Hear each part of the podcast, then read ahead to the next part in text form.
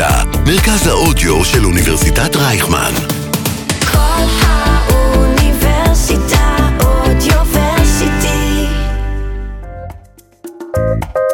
אקדמיקס. אקדמיה בגובה העיניים. עם יוסי מצרי. בשנים האחרונות אנו עדים להשפעתן של הרשתות החברתיות על עולם התקשורת והפוליטיקה העולמית. מהמרוץ לנשיאות ארצות הברית בשנת 2016, דרך מושג הפייק ניוז, ועד רכישת טוויטר על ידי אילון מאסק. כדי להבין את התופעה הצטרפה אלינו פרופסור קרינה הון. פרופסור קרינה הון היא ראשת חטיבת דאטה, ממשל ודמוקרטיה, שהקימה שנה שעברה בית הספר לאודר לממשל באוניברסיטת רייכמן. היא נשיאת איגוד האינטרנט לשעבר, מדענית מידע ופעילה ציבורית בתחום הפוליטיקה של שלום המידע. יוסי, שלום שלום למאזינים. פרופסור נהון, אז בעצם אה. פוליטיקה, מידע ותקשורת זה משהו שתמיד הלך ביחד.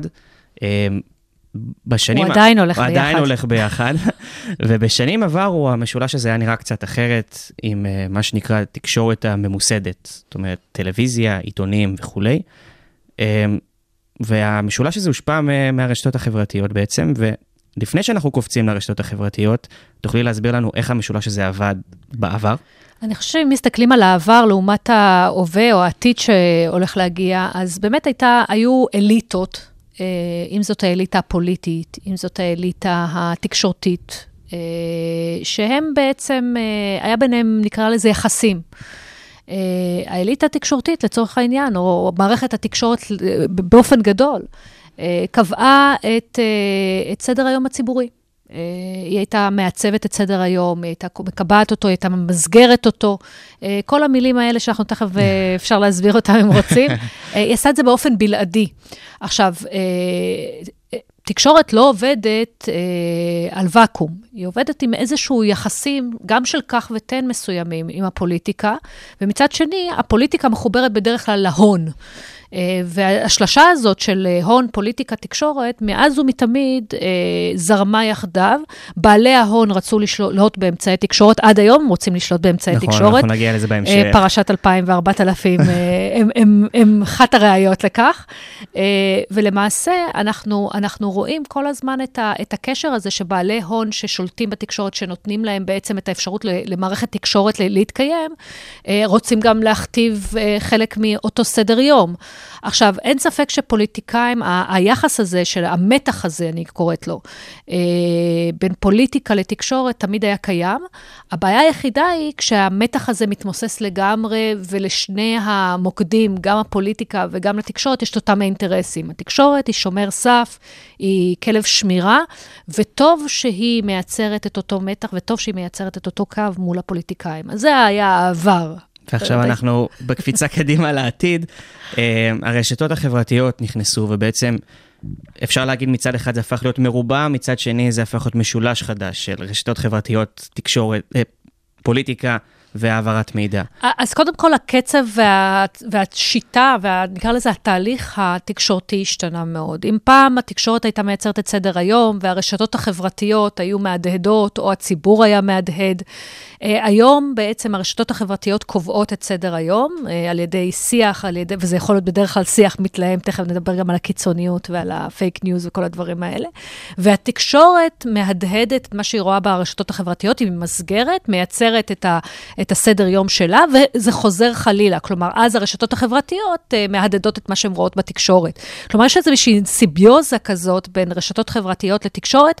אין היום תהליך ויראלי שהוא מתרחש רק ברשתות החברתיות, ולהפך, אין זאת תהליך אומרת- ויראלי שמתרחש רק בתקשורת אז, המסורתית. אז זאת אומרת שעדיין יש משקל מסוים למה שהתקשורת המסורתית אומרת, עושה, מפרסמת לא משקל וכולי. מסוים, משקל אפילו גדול מאוד, ואנשים טועים ומכריע. אין תהליך ויראלי בלי שהתקשורת המסורתית תשתתף בו. ולכן, אה, מי שחושב שהרשתות החברתיות אה, לבדן אה, מקבעות את סדר היום, טועה. יש, אה, זה ממש סימביוזה בין הרשתות החברתיות לתקשורת המסורתית, כשכמובן אה, השחקנים השונים, העיתונאים השונים, אה, מכוונים, נקרא לזה, ומסגרים בצורה שונה את מה שהם רואים בתוך הרשתות החברתיות. אז בעצם אי אפשר לדבר על הרשתות החברתיות והעברת מידע בלי להגדיר, להגיד או להזכר את המושג פייק ניוז. משהו שאנחנו שומעים המון המון, בעיקר מאז 2016. תוכלי קצת להסביר לנו. אה, כן, אז קודם כל פייק ניוז תמיד היה קיים, אה, אבל באמת מ-2016 הוא חדר לחיינו בצורה, נקרא לזה מהותית, והסיבה שהייתה זה שטראמפ טבע את המונח פייק ניוז, אבל הוא התכוון לפייק ניוז מסוג אחר לגמרי, אה, מהמונח פייק ניוז. אז בואו נתחיל קודם כל במונח האמיתי, אז פייק ניוז כמובן זה, זה מידע כוזב, ואנשים חושבים על מידע כוזב כשלטר של כן או לא, והאמת היא שרוב הדברים המעניינים ברשתות החברתיות זה להסתכל על מידע כוזב שהוא... אה, אלפי גוונים של אפור באמצע, שיש להם אה, קצת מכל דבר, מסגור וקצת אמת וקצת פרשנות וקצת אה, שקר וקצת עיוות, וזה מה שהופך את זה ליותר קשה כמובן להתמודד איתו וכדומה. אבל טראמפ השתמש בזה בכלל בכיוון אחר. טראמפ בעצם מבחינתו פייק ניוז היה כל מי שנגדי. הוא פייק ניוז. הוא קרא וטבע את המונח The Fake News Media, התקשורת שהיא פייק ניוז. אה, ואנחנו בעצם, אה, הדבר היותר מעניין ברשתות חברתיות עם פייק ניוז, זה שפייק ניוז מת, מתפשט מהר יותר, רחוק יותר מבחינת הרשתות ולקהלים מגוונים יותר מאמת. למעשה, אני תמיד אומרת לסטודנטים שלי, uh, כל התיאוריות שלימדו אותנו מגיל אפס, של השקר אין רגליים, ואור השמש מחטא, אתה תלמיד משפטים, אז אתה, אתה מכיר את המשפטים האלה הכל כך, נכון. חלק מה, מה-DNA של לימודי המשפטים. משפטים, כשמדברים על חופש ביטוי וכדומה, האמת היא ששיקרו לנו. האמת היא ש, ש, שלשקר יש רגליים, אה, והרבה פעמים הוא מנצח את האמת, במובן שאם אני עכשיו אה, אריץ איזשהו שקר, הוא יתפשט הרבה יותר מהר, ואם אני שנייה אחרי זה אני אזים אותו, אה, הוא סביר להניח שהוא יגיע לשליש מהאנשים שנחשפו קודם. אז האמת, אנחנו מתמודדים עם תקופה מאוד מאוד מסובכת ומאתגרת לדמוקרטיות. איפה היית מגדירה את הקו של פייק ניוז, שהם באמת פייק ניוז ושקריים לחלוטין, לבין אירועים שלפחות אני ככה יוצא לי לראות, בעיקר בטוויטר, כי זה באמת הפך להיות ה, אה, כיכר השוק. אוטוטו השאלה מה יהיה איתו. בדיוק. אבל יש פייק ניוז שהם באמת שקריים, ויש אירועים שלפחות אני מרגיש לי שהתקשורת הממוסדת מסקרת פחות, או נוגעת פחות, וברשתות החברתיות הם מקבלים יותר.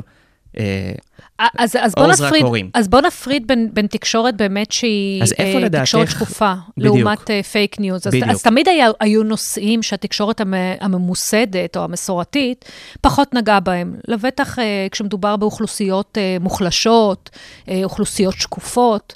Uh, התקשורת, uh, אתה יודע, זה לא המיינסטרים שלה. אה, ולכן אה, יש חשיבות, אגב, מאוד מאוד גדולה לתקשורת עצמאית, אה, מקום חם בגיהנום, שקוף וכדומה, כי הם הרבה פעמים מביאים לנו סיפורים שאנחנו בדרך כלל לא נחשפים איתם בתקשורת המסורתית. אבל זה לא כל כך קשור לפייק ניוז ישירות, הוא קשור למסגור כמובן, ולמה אנחנו מחליטים להעלות לסדר היום הציבורי. אבל חזרה לפייק ניוז, אתה השתמשת במילה שקצת מדאיגה אותי. אמרת, תוכלי להגיד לי מתי זה שקרי, באמת, שקרי לחלוטין. זהו, כי יש פעמים שאני מרגיש שאני כבר לא יודע מה האמת ומה השקר באיזשהו מקום. או, אבל, ולכן אני רוצה דווקא לאתגר אותך, לא בטוח שאנחנו רוצים להתעסק רק במה ששקרי לחלוטין. אנחנו דווקא, כמו, כמו שאמרתי, 50 גוונים האפורים האלה, אה, שבו אנחנו לא כל כך בטוחים איפה מטשטש הגבול ועד כמה עושים עלינו מניפולציה, דווקא אלה הרבה יותר מסובכים אה, מבחינת הקוגניציה, מבחינת התודעה שלי, איך אני מתייחס אליהם, אה, והם הרבה פעמים מייצרים ספירלת שתיקה שהרבה יותר קשה מאשר כש, כשאני רואה שקר ואני יודע שזה שקר ואני יודע שאני יכול להילחם בזה. ולעומת זאת, כשאני שומע גם כן וגם לא וגם קצת, זה, זה כאילו הרבה פעמים זה ממוסס... זה נראה יותר, בדיוק. ברור, זה ממוסס את, ה, את ההתנגדות שלי, זה גם ממוסס את היכולות שלי להבין בכלל מאיפה הבעייתיות, והרבה פעמים אלה דווקא הפריטי מידע שהם הרבה יותר מסובכים ומאתגרים בדמוקרטיות, לבטח בבחירות. ואפרופו בחירות ורשתות חברתיות, תוכלי לתת לנו כמה דוגמאות על איך באמת הרשתות החברתיות השפיעו באופן ישיר על הפוליטיקה? פתח סוגריים, קיימברידג' אנליטיקה, סגור סוגריים. וואו, וואי, כל כך הרבה מים זרמו מאז קיימברידג' אנליטיקה. אה, אז באמת, קיימברידג' אה, אנליטיקה הייתה איזשהו סוג של אה, נקודת ציון בהיסטוריה. אנחנו המומחים לא, לא הופתענו מזה, אבל אני חושבת שזו הייתה הפעם הראשונה שחלחל לציבור אנחנו נמצאים ברשתות החברתיות, ויש אלפי מהנדסים, פסיכולוגים, סוציולוגים מאחורי הקלעים, שפשוט יושבים יומם וליל, מסתכלים בדאטה שלנו, בנתונים שלנו, ופשוט לומדים איך לעשות עלינו מניפולציה. ואנחנו אפילו לא מודעים כשנוצר עלינו מניפולציה, ואנחנו אפילו לא מודעים כשפייסבוק נותנת מידע לגופים שלישיים, היום כבר היא, היא, היא לא עושה את זה לטענתה, היא רק uh, מחברת, היא לא נותנת את המידע עצמו. Uh, ו- ואנחנו, באיזשהו מקום יש אנשים שיגידו, אנחנו מוצר, אני קצת נזהרת מה, מהסלוגן הזה, זה קצת סלוגן, אתה יודע, פופוליסטי באיזשהו כן. מקום, אבל יש שיגידו שאנחנו המוצר.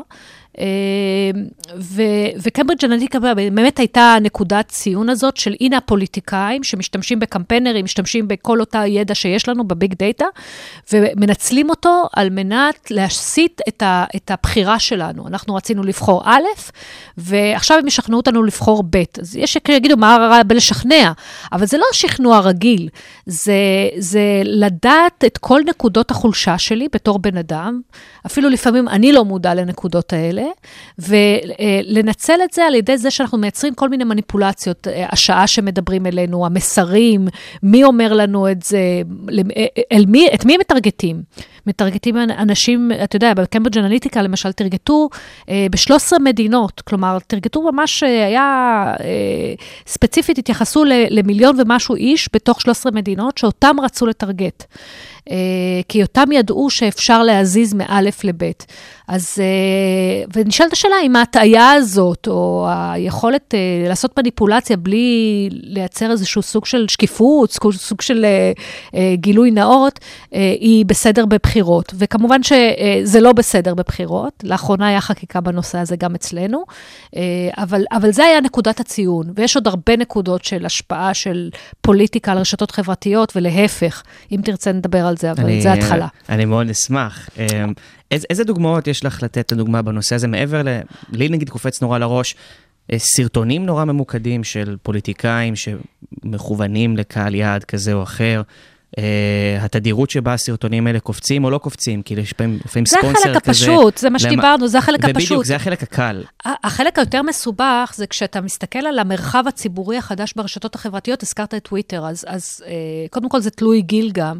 אבל אם אנחנו מדברים על האגורות הדיגיטליות, אותו מרחב שוק ששם אה, מתבצרים האנשים על מנת אה, להכריע בענייני המדינה, כמו באתונה, אגב, האגורה של אתונה, למי שמתעניין, לא באמת הכילה את כל העם. נכון. בוא, היא לא הכילה נשים, היא לא הכילה עבדים, היא לא הכילה אנשים עם מוגבלויות, ואני מניחה שהיו עוד קהלים שאנחנו אה, לא מודעים לזה שלא הכילה. אבל, אבל האגורות הדיגיטליות, אה, טוויטר, אה, פייסבוק, יוטיוב, אינסטגרם וטיק טוק שנכנסת מאוד חזק, כל אחת מהן, אגב, יש לה אלגוריתם אחר לגמרי. למשל, פייסבוק היא מאוד שונה מטוויטר, והיא מאוד שונה גם אה, מטיק טוק. טיק טוק, הכוח שלה זה היכולת בעצם להרחיב את המעגלים, להתייחס לא למי החברים שלך, אלא למה העניין שלך. וכשאני מסתכלת על זה, אז הפוליטיקאים, זה לא עניין של אני, אני משגר עוד, מטרגט את האיש הזה הספציפי, משגר עוד סרטון. זה, אני משגר את המסר הנכון לאותו איש ספציפי. אני, אני משגר, אני מתייחס לרשתות שיכולות להשפיע עליו. אני משתמש במידע, אני יודע מתי הוא אה, אה, יותר אה, אה, שם לב, מתי הוא פחות שם לב, אה, למה הוא שם לב, מה הדברים שמצתים אותו, מה הדברים שפחות, אה, שיותר מרגיעים אותו. אני יודע מידע מאוד מאוד רגיש על הבן אדם שעומד מולי והוא לא יודע. ובנוסף לזה, בתוך הפיילה, בתוך האגורה הדיגיטלית, הדיגיטלית הזאת, בניגוד לאגורה של פעם, באתונה, הגיעו אתונאים. אה, לאגורה הדיגיטלית, לאגורה האתונאית, ואצלנו כולם נמצאים שם. כלומר, זה לא רק ישראלים שנמצאים כחלק מתהליך הבחירות, נמצאים גם מדינות אחרות שבא להם להתערב, נמצאים אה, חשבונות מזויפים, נמצאים קמפיינרים עם אינטרס, נמצאים אנשים ממדינות אה, אחרות שיש להם אינטרס בכלל, אתה יודע, רק לצפות.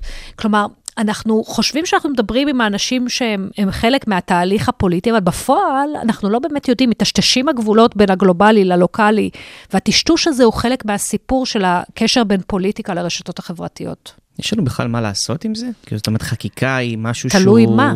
יש שהוא הרבה... יכול לפתור את הדברים האלה? זאת אומרת... אה, אז תראה, אה, אה, גילוי נאות, אני חלק מוועדת שר התקשורת להסדרת הפלטפורמות. אנחנו עוד שבוע-שבועיים יוצאים בעצם עם ההמלצות שלנו. כן, זו פעם ראשונה שיהיו המלצות מסודרות בנושא הסדרת פלטפורמות, שחלק מהרעיון לחשוב על איך אפשר לייצר אחריותיות של הפלטפורמות. אז אני רק אחזור בזמן, למי שזוכר עוד את ה... כשהקימו את האינטרנט, אה, החברה האזרחית, אני אגב, אה, נקרא- בראש שלה אפילו, אה, אה, מאוד התנגדנו להסדרה. מאוד התנגדנו לרגולציה, מאוד התנגדנו לכך שהמדינה בכלל אה, תשים את אה, רגליה בכל מה שקשור לרשתות חברתיות האלה. היו שנים כאלה אוטופיות, אה, שהתחילו הרשתות החברתיות ואמרנו, איזה יופי, מגיע אותה כיכר אה, שהיא כל כך אה, יפה, נקייה, וכמובן מהר מאוד, לא מהר מאוד, אבל לקח כמה שנים שאנשי הכוח או בעלי הכוח גילו את הכוח באמת באותה כיכר. אה, ונכנסו והתחילו גם המניפולציות, התחילה העברת מידע, התחילה הסתה, התחיל, התחילו הרבה דברים שהגיעו ביחד. ואני חושבת שבכמה שנים האחרונות, במיוחד מאז קיימברידג' אנליטיקה, שהיה נקודת ציון, אה, מדינות שונות אה, מבינות שהגיע הזמן להסדר את הרשתות האלה. אה, עכשיו נשאלת השאלה, זה בדיוק, השטן נמצא בפרטים הקטנים, עד כמה אתה מאסדר, איפה אתה מאסדר, מה הקווים האדומים.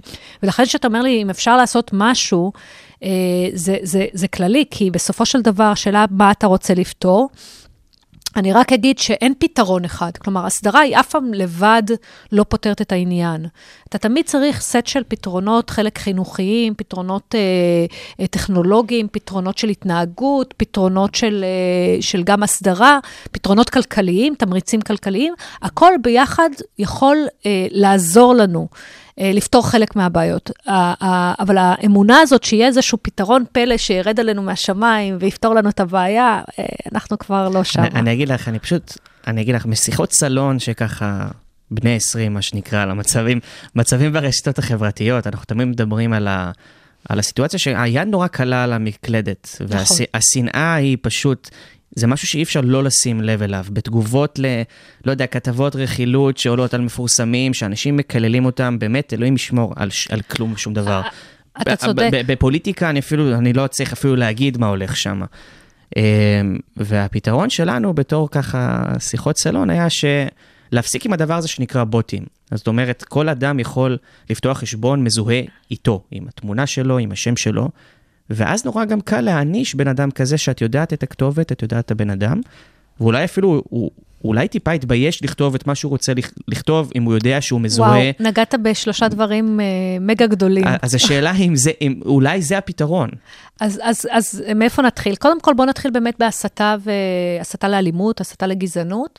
אה, אז באמת, אם אנחנו מסתכלים מאז צוק איתן, באמת היה לנו גם את צוק איתן, היה לנו את כל מערכות הבחירות, היה לנו את אליאור עזריה, אה, דומא, את כפר דומא, את כל האירועים האלה, וכל אחד מהאירועים, בכוונה אני מציינת אותם, אה, ראינו עוד שלב של, שעולה ברמת האלימות ברשתות החברתיות. אני רק אגיד שכמו השקר, כמו הפייק ניוז, גם האלימות מתפשטת הרבה יותר מהר. ובכלל, זה ה traffic של הרשתות החברתיות. כלומר, הרשתות החברתיות יכולות להגיד מהבוקר עד הלילה שהן נלחמות בזה, אבל בפועל, ה traffic הגדול לא מגיע מבוקר טוב ישראל ומנחמדות, אלא מגיע בדרך כלל ממידע שהוא בוטה, תוכן שהוא בוטה, תוכן שהוא אה, אפילו קשה. אה, ו- וחלק מהסיפור, אה, חלק מהרשתות באמת חוסמות אה, חשבונות מזויפים, חלק מקשות. למשל, פייסבוק עברה כברת דרך מהיום שהיא נוסדה עד להיום, היא היום חוסמת הרבה יותר חשבונות מזויפים. כשאתה מתלונן, היא מבקשת לראות שיש תעודה מאחורה, כלומר, פחות אכפת לה איזה שם אתה משתמש, אלא יותר שיש בן אדם מאחורה. אנשים לא יודעים, אבל פייסבוק מוחקת בסביבות ה-2 מיליארד חשבונות כל שלושה חודשים. וואו. שזה כמעט, זה, זה, שזה שני שליש ממספר המשתמשים שלה, שהיא מוחקת כל שלושה חודשים חשבונות מזויפים. אנחנו לא יודעים מי הם החשבונות המזויפים האלה, שזה גם חלק מהבעיה, אותה קופסה שחורה. אה, ולעומת זאת, טוויטר עובדת בשיטה ההפוכה, אה, תכף נראה מה קורה איתה, אבל, אבל בעיקרון היא דווקא התירה חשבונות מזויפים. אגב, אילון מאסק חסיד אה, חופש הביטוי רק לפני כמה ימים, אומר, אני רוצה להילחם בחשבונות מזויפים ובספאם. עכשיו חזרה לחקיקה. אה, אנחנו בוועדת בייניש, אה, חוק הבחירות דרכי תעמולה, הייתי חברה בוועדה, ובוועדה היינו צריכים להתייחס לתעמולה. תעמולה במדינת ישראל משנת 59. אה, מתעסקת בלפידים עדיין, אסור לשאת לפידים, יש דבר כזה. וחלק מהסיפור זה, חשבנו שהשקיפות... אה, תהיה מכניזם טוב להילחם גם בחשבונות מזויפים. זאת אומרת שאם אני, קארין, אני פוליטיקאית, אה, ואני אה, מציפה את הרשתות בחשבונות מזויפים, ואני משתמשת בתעמולה, אני צריכה להגיד שזה מטעמי. זאת אומרת, אם יש איזשהו בוט או חשבון מזויף או משהו בשם X שיודע, או שם אחר, וזה מסר שלי, אני חייבת להגיד, זהו מסר מטעם מפלגת XXX, וחשבנו שזה... אה, מספיק אה, מאוזן על מנת לעצור, או לפחות לתת איזושהי התראה למשתמש, הנה לפניך חשבון מזויף, ראה ייזהר. כמובן שכשאתה מטפל בבחירות זה נקודתי. הבעיה היא שחשבונות מזויפים הם חלק מחיינו בלי קשר, איך יש נכון. את המערכה בין המערכות. אה, אז אותו דבר יש גם, גם פה, בחירות זה אמנם שלושה חודשים לפני, אבל, אבל יש את כל התקופה לפני זה, היום אין בעצם תקופת בחירות, הפוליטיקאי נמצאת בבחירות כל הזמן. אה, וזה גם חלק מהבעיה. אני לא בטוחה שהייתי רוצה למצוא בחקיקה אה, תהליך שבו אנחנו אומרים שאנחנו אה, מורידים בחקיקה, אנחנו, אנחנו מחייבים את הפלטפורמות להוריד חשבונות מזויפים. מי יקבע, מה יקבע, איך זה בכלל ישים, אנחנו מדברים על מיליארדים. אה, אז אני לא בטוחה שזה הפתרון, למרות שעוד פעם, יש בעיה מאוד גדולה של חשבונות מזויפים, אז אולי לזהות את החשבונות על ידי אה, טכנולוגיות, לחנך אנשים, להיות יותר ביקורתיים כלפי המידע שהם צורכים לקבל לזיהוי החשבונות, אה, ושקיפות כמובן. נלך טיפה לאשמה של הרשתות החברתיות, לטוב ולרע. לאלגוריתם שלהם, שהוא באמת מתדלק אמ, את יודעת, מישהו, איש ימין לדוגמה, רואה רק תכנים ימניים יותר ויותר ימניים, וכמובן הפוך, מישהו יותר, איש שמאל רואה יותר ויותר תכנים שמאליים. והקיטוב שיוצר, המצב הזה יוצר בחברה הוא לדעתי בלתי נתפס ומאוד מאוד מסוכן לכל חברה. אמ, השאלה היא אם יש לנו משהו לעשות עם זה האלגוריתם של החברה. אז, אז קודם כל... והחברה רוצה להרוויח כסף, וככה היא... אז בואו נשים רגע את החברות, את המתווכים רגע בצד, ונגיד שמשהו מתרחש בדמוקרטיות ליברליות בשנים האחרונות, אה, וחלק מזה זה סיפור עידן המידע, עידן המידע הוא שחקן אה, מרכזי בו, שהחברות הפכו ליותר מקוטבות, והמרחקים בין הצדדים הרבה יותר גדולים, אה, והקיצוניות היום תופסת הרבה יותר בולטות, לבטח ברשתות החברתיות, חלק מהסיפור זה אלגוריתם, תכף נדבר עליו, אבל הסיפור הזה של הקיטוביות הוא מאוד בעייתי בדמוקרטיה, כי בדמוקרטיה אתה מסתמך בעצם על אותו, אה, נקרא לזה אה, מגרש משחקים, אנחנו במונדיאל בכדורגל, אתה, אתה, אתה אומר, יש לך מגרש כדורגל, ואתה מסכים על כללי המשחק, שיש שני שופטים, איקס שופטים, יש איקס שחקנים, אתה יודע שיש שריקת סיום, יש שריקת פתיחה, אה, וחלק ממה שקורה בשנים האחרונות בכל הדמוקרטיות הליברליות כמעט, זה הקיטוביות הזאת והחוסר אה, בעצם הסכמה על מהם כללי המשחק. אגב, במדינת ישראל כללי המשחק היו הכרזת העצמאות. אה, מדינה שהיא יהודית ודמוקרטית, ו... ו אנחנו לאט לאט לא מסכימים גם על הדבר הזה. כלומר, אנחנו רואים יותר חלקים אומרים לעצמם, רגע, גם, גם זה בעייתי.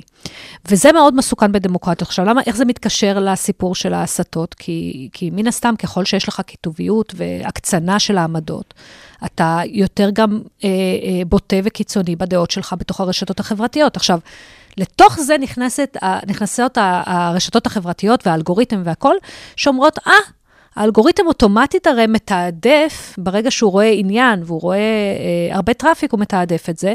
וגילינו עם הזמן, ויש הרבה מחקרים על הנושא הזה, שהרשתות החברתיות מתעדפות מה שאנחנו קוראים לו The Rabbit Hole, מחילת הארנב. זאת אומרת, כמו שאמרת, אני, אה, יש לי אה, עמדה X, אה, האלגוריתם יראה לי טיפה יותר קיצוני מהעמדה שלי.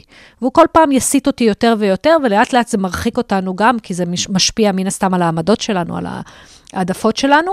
ואני רק אומר שכתוצאה ממחאה וכתוצאה מאיום של התערבות של הרגולציה, של ההסדרה, חלק מהרשתות כן שינו את האלגוריתם וכן למדו מהלקח. אני אתן דוגמה את יוטיוב. יוטיוב באופן מודע, שהייתה אחת המרחבים היותר בעייתיים בנושא הזה, היום הודתה בפה מלא שהאלגוריתם שלה יצר, נקרא לזה ספירלת הקצנה. והיום, והיא שינתה את האלגוריתם בהתאם, ובנוסף לזה, גם בתקופת בחירות אתה לא יכול לטרגט פוליטית. אה, וזה מוריד את רמת היכולת של שימוש לרעה. כלומר, כשה, כשפלטפורמה רוצה, היא יכולה לעשות כל מיני אמצעים על מנת למזער את ה... נקרא לזה, גם את ההסתה שנמצאת במרחבים, וגם את, ה, את העובדה שהאלגוריתם שלה בעצמו מייצר עוד אה, הקצנה. אה, אבל חלק מהפלטפורמות הן אה, לא נמצאות שם. אה, וזה יוצר בעייתיות. בכלל, עצם העובדה שפלטפורמות שהם גופים, אומנם חלק מהם נסחרים בבורסה, אבל, אבל מי ששולט נניח על פייסבוק זה צוקרברג, יש לו את מניית הזהב, את מניית הווטו, אילון מאסק שעכשיו קנה את טוויטר. תחשוב על זה ששתי האגורות הגדולות הדיגיטליות נשלטות על ידי שני אנשים. שזה מאוד בעייתי. זה בעייתי מאוד. ולא על ידי המדינה, היא, היא לא קובעת את כללי המשחק. אז בעצם. שנייה לפני שאנחנו הולכים בעצם, מוסיפים עוד נדבך למשולש, אולי הפך למרובע ואולי עכשיו למחומה של בעלי ההון. אמ, שנייה לפני זה, אמ, האם אז הרשתות החברתיות, מה התועלת שלהן בפוליטיקה מעבר ללבצר עמדות לאנשים שכבר נמצאים ב, בעמדה מסוימת? זאת אומרת, אני רק הולך ומקצין, אני רק הולך ונהיה אולי יותר נאמן לפוליטיקאי שלי, לדוגמת טראמפ וכל מיני כאלה. אמ, אז קודם כל, האני הזה זה לא כל אני, נכון? אנחנו יודעים שרמת אוריינות אה, דיגיטלית ורמת אוריינות מידע, ככל שהיא גדולה יותר, אה, היא מאפשרת לי גם לצרוך, אנחנו קוראים לזה דיאטת אה, מידע. בצורה נכונה. זה בדיוק כמו אוכל, אגב. אתה יכול לצרוך ג'אנק פוד ואתה יכול לצרוך אוכל שהוא אוכל בריא. אז אני חושבת שהרבה אנשים אה, שיש להם רמת אוריינות גבוהה, יודעים גם, גם למנן את ה... נקרא לזה את המקורות, מאיזה מקורות אה, הם צורכים את המידע, וגם לראות הרבה יותר מקורות מגוונים. כלומר, אה, להצליב מידע, לראות, אה, לצרוך חדשות בצורה מושכלת, וזה לוקח הרבה זמן. אמרו, אפרופו חינוך, דיברנו על זה, זה, זה לוקח הרבה זמן להגיע אה, לדבר הזה. אבל אין ספק שאוריינות לבד היא, היא, היא לא רק הפתרון. אבל אנחנו לא צריכים לחשוב על האנשים כאנשים מובלים לטבח. זה לא... בסופו של דבר, יש לנו מה לעשות. אה, וחלק מהסיפור הזה זה בדיוק כל הזמן ללמד, להתריע, לעשות. ועכשיו תחזור על השאלה, כי לדעתי פספסתי אותה. כי, בדיוק, כי השאלה שלי היא, האם הרשתות החברתיות הן לא בעצם סוג של כלי מנוצל 아. על אה. ידי פוליטיקאים שמבצרים את הצבא, צבא במרכאות? אז בוא נדבר על הדברים הטובים של הרשתות החברתיות. אולי היינו צריכים להתחיל עם זה, כי זה לא, אה, כי זה ישר, זה ישר לגמרי. אז באמת הרשתות החברתיות, כמו שאמרנו, העניקה לאדם הפשוט, זה שהוא לא חלק מהתקשורת, התחלנו בתקשורת, בבעלי ההון, באנשי הפוליטיקה למיניהם, היא העניקה באמת לבן אדם הפשוט קול. אממה, הקול הזה לא אומר שאנשים מקשיבים לו. אנשים חושבים, יופי, יש לי קול להגיד מה שאני רוצה ברשתות החברתיות, אבל חלק מהסיפור של רשתות חברתיות הוא לא מי, מי, מה אתה אומר, אלא מי רואה אותך. אז למשל, פייסבוק, הפיד שלה, הוא מראה לנו רק 3% מהאנשים שהם חברים שלנו. וגם כשאנחנו משתפים, בכלל זה יורד למשהו אפסי. אז במילים אחרות, אה, כשאנחנו מדברים על חופש ביטוי, צריך להתחיל להפסיק לדבר רק על מה אני יכול, האם יש לי את היכולת לדבר, אלא גם האם יש לאחרים את היכולת לשמוע אותי, ובאיזה יכולת יש להם לשמוע אותי. אגב, קאס סנסטיין דיבר על זה. זו הרבה. נקודה ממש חשובה, שאני האמת לא, לא העליתי על דעתי אפילו. אז חופש ביטוי זה הרבה יותר מרק אה, הזכות לדבר. זה גם הזכות uh, לייצר, uh, לאפשר את השמיעה. שיח ולשמוע, ובאמת, ועכשיו אנחנו נעשה את המעבר כמובן לטוויטר, לדעתי הזירה, הרשת החברתית הכי פוליטית, אולי הכי משפיעה על נתח מסוים שהוא הכי... לא נתח מסוים, היא מעצבת את סדר היום, כי צריך להבין ששם הפוליטיקאים, שם המובילי דעה, שם העיתונאים, שם האקטיביסטים. לגמרי, אה, זה ממש נהיה סוג של עיתון כלל עולמי כזה, מעצב תודעה, אה, מגרש פוליטי על סטרואידים, מה שנקרא, שעכשיו באמת נרכש על ידי האיש הכי עשיר בעולם. שהוא טוען... עם שהוא, גחמות. עם גחמות של... נכנס פיל לחנות החרסינה. בוא ננסח את זה ככה. אמ, על, עם דגל של אה, חופש הביטוי, אני, ש... חייבת, אני חייבת להגיד משהו על הדגל הזה, כי זה דגל כל כך uh, כוזב. בדיוק, זו השאלה שלי. מה דעתך על הדגל הזה? אז כן, אז, אז הרבה פעמים אנשים מדברים באמת על אילון מאסק, וישר אומרים, הוא אבסולוטיסט, משתמשים בביטוי הזה של חופש ביטוי, הוא בעד חופש ביטוי, באמת, באמת, באמת, אני, כמו שאומרים באלאדין, אה, wake up and smell the hummus. uh, הוא ממש לא. Uh, אני אגיד יותר מזה, uh, אפילו, אני, אני חושבת שזה מסוכן. מסוכן שאדם פרטי ישלוט במרחב הכל כך חשוב הזה. מעבר לזה, הוא בעצמו סותר את עצמו. מי שעוקב אחרי אילון מאסק, אחרי ההיסטוריה שלו, יודע שהוא שונא ביקורת כנגדו.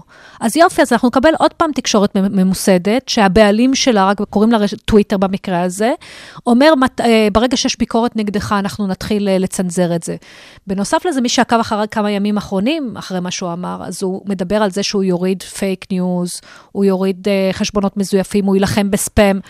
אז, אז זה בדיוק, אז, אז מה זה חופש ביטוי? אתה בעד חופש ביטוי? מי קובע מה זה חופש ביטוי? מי קובע מה זה אמת, מה זה שקר?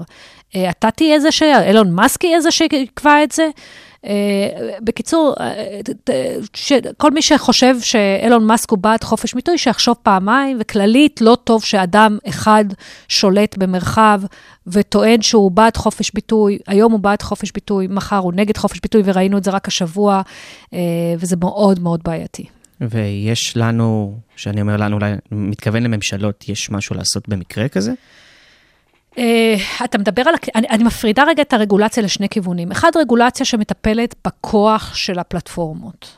אז אחד הדברים שראינו באמת uh, בשנים האחרונות עם הבינה המלאכותית והפיתוח שלה, שהחזק uh, הופך לחזק יותר, the rich get richer, קוראים לזה. Uh, ומה שקורה, יש, יש uh, חברות גדולות שמחזיקות את רוב הדאטה עלינו, לא הרבה אגב, מספר אה, יחסית מועט. ויש חברות נורא קטנות שתלויות בחברות הגדולות האלה, וכל החברות אמצע, מיד סייז, איפשהו מתחילות להיעלם.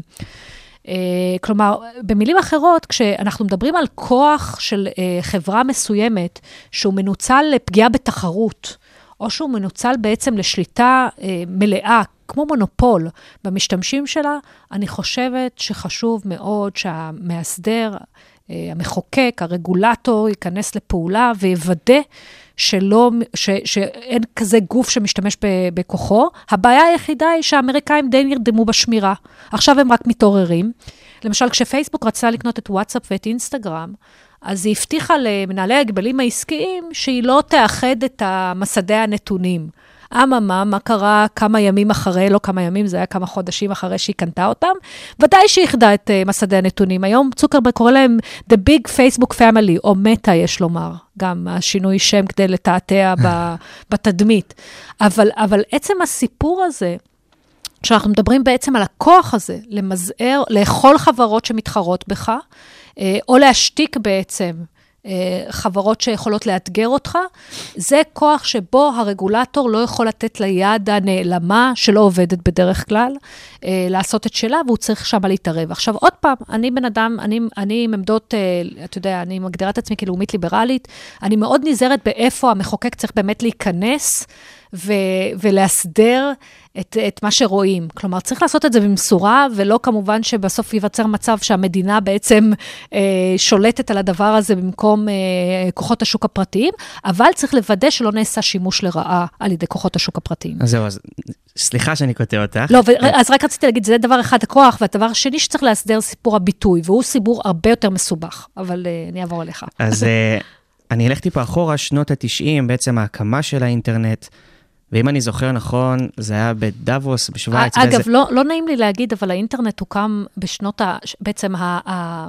הרשתות הוקמו בשנת 64, כשפול ברן אה, בנה את כל רעיון הפקטים אה, בארפא, בפרויקט ארפא, זה, זה ממש טוב, לא בשנות ה-90. טוב לדעת, זה תמיד טוב. אני הייתי בטוח שזה משנות ה-90, אבל מה שאני... מה שקם זה אגב הווב. בדיוק. טים ברנרס לי הקים את הווב, שזה גם סיפור מצחיק איך הוא קם, אם בא לך לשמוע ולמאזינים, אני אשמח לספר את זה. בשמחה. אז זה גם מצחיק איך העולם והפיתוח הכי גדול והכי חשוב בעידן המידע קרה במקרה. אה, אז טים ברנרס לי וכמה קולגות, אה, ונדי הול אה, ונייג'ל שלבלוט, הקימו, תכננו את הרעיון הזה של לינקים. לנו זה נראה ברור, אבל הרעיון הזה היה מאוד רעיון מהפכני, של הרעיון שאתה לא קורא לינארי טקסט, אלא אתה יכול לקפוץ מלינקים ללינקים, מההייפרלינקס, והם, והם, והם פיתחו את ה-HTML. ושלחו את זה לכנס של מחשבים, יש לומר, בגואדלחרה במקסיקו, וסירבו לקבל את זה. כי לא, וואו. כן, ואז הם, הם לא ויתרו, והם uh, החליטו שהם נמצאים בבריכה והם שמים את הפוסטר. אה, בבריכה, מקסיקו, שמש, מי יראה פוסטר תוך כדי אה, שחייה, זאת שאלה אחרת. אה, וההבדל, היו עוד כמה פיתוחים באותו זמן מקבילים. ההבדל בינם לבין האחרים היה שטים ברנרס-לי אמר, אני לא רוצה כסף עבור הפיתוח הזה. כלומר, תפתחו את ה-HTML, אבל זה יהיה, זה יהיה בעצם מה שנקרא קוד פתוח.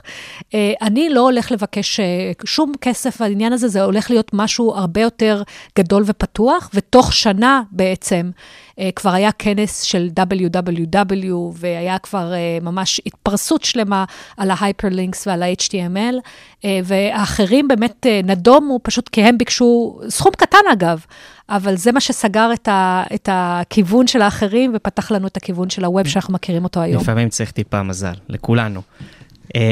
אז, ו- וחזון. וחזון. אז מה שאני התכוונתי אליו זה שבשנות ה-90, אני חושב, בוועידה בדאבוס, משהו, אמ, היה נאום נורא מפורסם על ה, בעצם על הכניסה של האינטרנט וההכרזה כזאת מול ראשי ממשלות כאלה ואחרים. כן, נאומים לחוד, פיתוחים לחוד. בכנס הכלכלי, שהם רוצים חופש מהממשלות לעולם חדש, שלא יתערבו, שלא ייכנסו. כן, אמ, ג'ון ברלו, זה, זה ההכרזה, כן, זה הכרזה, זה ב-96, אם אני זוכרת נכון, והכרזה שכאילו אנחנו מקבלים עולם חופשי, דיברתי על זה קודם. אה, זה היה תקופה אידילית, זה היה תקופה אידילית שבה חשבנו שהביזוריות של הרשת תספיק אה, לבזר גם את הכוח, תספיק גם אה, להמעיט בניצול לרעה. צריך להודות בכנות. לא. טעינו כולנו, זה לא עבד. לא יכול להיות מרחב שהוא לא מאוסדר. אגב, היינו צריכים להיות למודי ניסיון מההיסטוריה, למי שמכיר את הספר לוויתן של אה, תומאס הופס. הבסיס של לוויתן זה בדיוק הרעיון של, אה, של אנשים, אם אין להם אה, משהו שמנהל אותם בחלקה, עם, עם הסכמה כלשהי, עכשיו לא משנה כרגע איזה הסדרים אתה מגיע אליהם, חוקים, תקנות, הסדרים ביניכם שהם יכולים להיות נורמות. אה, קשה להם להתנהל במרחב הזה. והרשתות החברתיות, קל וחומר, שהכילו מדינות שונות, אנשים שונים, מתרבויות שונות, הכל התפרץ לתוך מרחב אחד, אה, שמי שנכנס אליו זה הגופים, ה, בעצם הפלטפורמות. אז ש... בעצם השאלה שלי היא, אה, האם זה לא מסוכן שגם הממשלות מתחילות לקבל איזושהי אחיזה בתחום הזה? זאת אומרת, יש מדינה כמו סין, לדוגמה, שהכל בצנזורה כזאת ברמות של אפליקציות ורשתות חברתיות, והממשלה יודעת על האזרח הכל, אולי אפילו יותר ממה שהוא יודע על עצמו. אז, אז, אז אני, אני רק אגיד, אני אחזור לחנה ארנדט, שבאמת דיברה על טוטליטריזם ושימוש בטכנולוגיה. אז קודם כל נפריד בין דמוקרטיות למדינות אוטוריטריות. כשסין משתמשת בטכנולוגיה, אין ספק שמדינות אוטוריטריות משתמשות בטכנולוגיה על מנת לכפות יותר את uh, ראיית העולם שלהם, את המשטר שלהם. Uh, זה, זה כלי לדיכוי, uh, זה מובן מאליו. פה אין לי הרבה מה לעשות. אני, אני כרגע מתעסקת בחלקת האלוהים הקטנה שלי, ובואו נסתכל רגע על דמוקרטיות, גם ככה גם בדמוקרטיות יש לנו מספיק אתגרים, אבל אתה צודק, כלומר, אין ספק שבמדינות אוטוריטריות הטכנולוגיה היא, רק, היא רק עוזרת uh, לדכא, לדכא מיעוטים, לדכא גופי, uh, נקרא לזה זכויות אדם, עיתונאים וכדומה. אבל בדמוקרטיות, אה, הטכנולוגיה, אתה שואל האם, האם לא מפחיד... השאלה אם דמוקרטיה היא כל כך שבירה, ולפעמים היא מאוד שבירה. היא חלשה, היא חלשה. זה משטר חלש. משטר חלש. וברגע שאנחנו נותנים כוח, הכוח הוא זוחל, ממשלה, אם סתם נותן רגולציה פה וחקיקה שם, ועניין שהוא מתקדם לאט-לאט, עד שמגיע מישהו שתופס את השלטון, שיש לו כבר את הכלים האלה אצלו, והאם זה לא מסוכן לשינוי משטר? אתה צודק ש... א', לכן, יש, לכן אף אחד לא מציע לנהל את המרחבים האלה במקום הפלטפורמות. עם כל האתגר ועם כל הסוגיות שיש, בסופו של דבר, אף אחד לא נכנס ואומר, אנחנו נאסדר אתכם במקום הפלטפורמות. צאו פלטפורמה נחמדה, עופו לי מהפרצוף ואני אאסדר את זה. זה א'. שניים, צריך גם להגיד את האמת. אני אתן לך דוגמה מאיגוד האינטרנט, הייתי נשיאת איגוד האינטרנט חמש שנים. אה, ויש דיון, מי מחזיק את התשתית של אה, שמות המתחם של מדינת ישראל? אגב, איגוד האינטרנט עושה את זה כבר אה, מאז קום האינטרנט הישראלי, נקרא לזה. והמדינה אומרת, רגע אחד, מה פתאום ש, שחברה אזרחית תעשה את זה? אנחנו, אני המדינה צריכה לעשות את זה. כמובן שבדיון הצלחנו להסביר את החשיבות שהמדינה לא תהיה זאת שאחראית על השלטר, על התשתית. תראה מה קורה ברוסיה, למשל. אה, כי בדיוק באותם רגעים האלה, כמו שאתה אומר, שבהם אה, הכוח אה, של מי ששולט הוא גדול, אתה לא רוצה לתת לו עוד אמצעים על מנת אה, שהוא יוכל בעצם לצבור עוד כוח.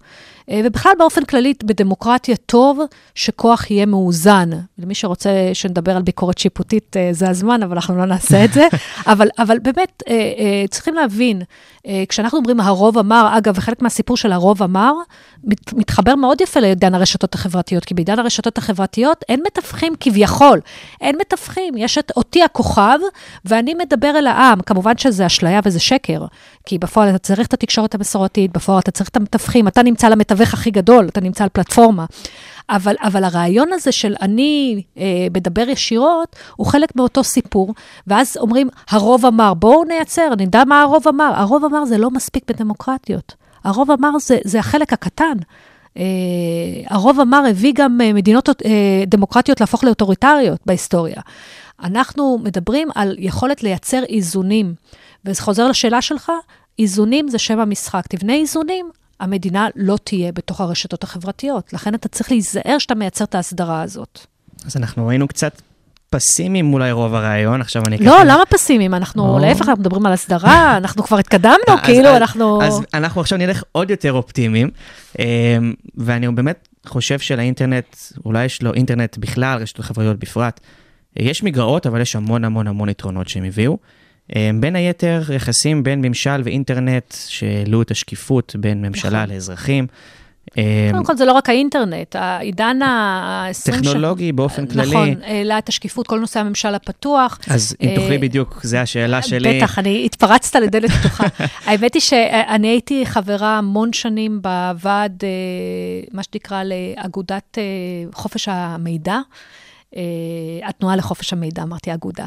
אה, ובאמת היינו צוחקים שבהתחלת הדרך היינו ארבעה אנשים שהיו אומרים את המילה שקיפות, היינו מתחבאים באיזשהו מרתף אה, דלוח עם איזושהי מנורה, וזה פחות או יותר היו האנשים. והיום המילה שקיפות הפכה להיות בונבון.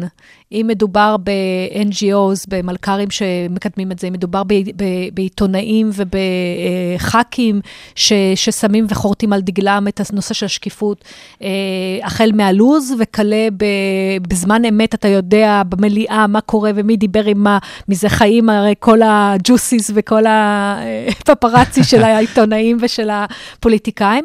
ויש דבר יפה בעניין הזה, כי בסופו של דבר, כשאתה מדבר על ממשל פתוח, ואגב, אובמה היה הראשון שהביא את הממשל נכון. הפתוח לעולם, אה, הוא הכניס את ה-OGP, את ה-Open Government Partnership.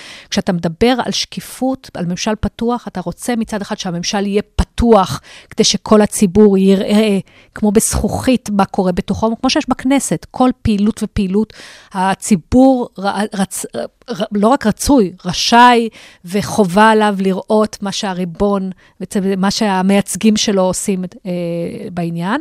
ומצד שני, אתה, אתה רוצה שהוא גם יהיה פתוח במובן אה, שלא רק שרואים מה שהוא עושה, אלא, אלא, אלא אתה יכול גם לייצר איזשהו דין וחשבון, אחריותיות אה, של אותו גוף. אז אני חושבת, אגב, הרבה אנשים חושבים ששקיפות זה אמצעי. אני חושבת ש, שלפעמים בדמוקרטיה שקיפות היא גם מטרה בפני עצמה, כי, כי היא מייצרת תהליכים אה, שמאוד מאוד חשובים בדמוקרטיה, שבלעדיהם לא נוצרת האינטראקציה.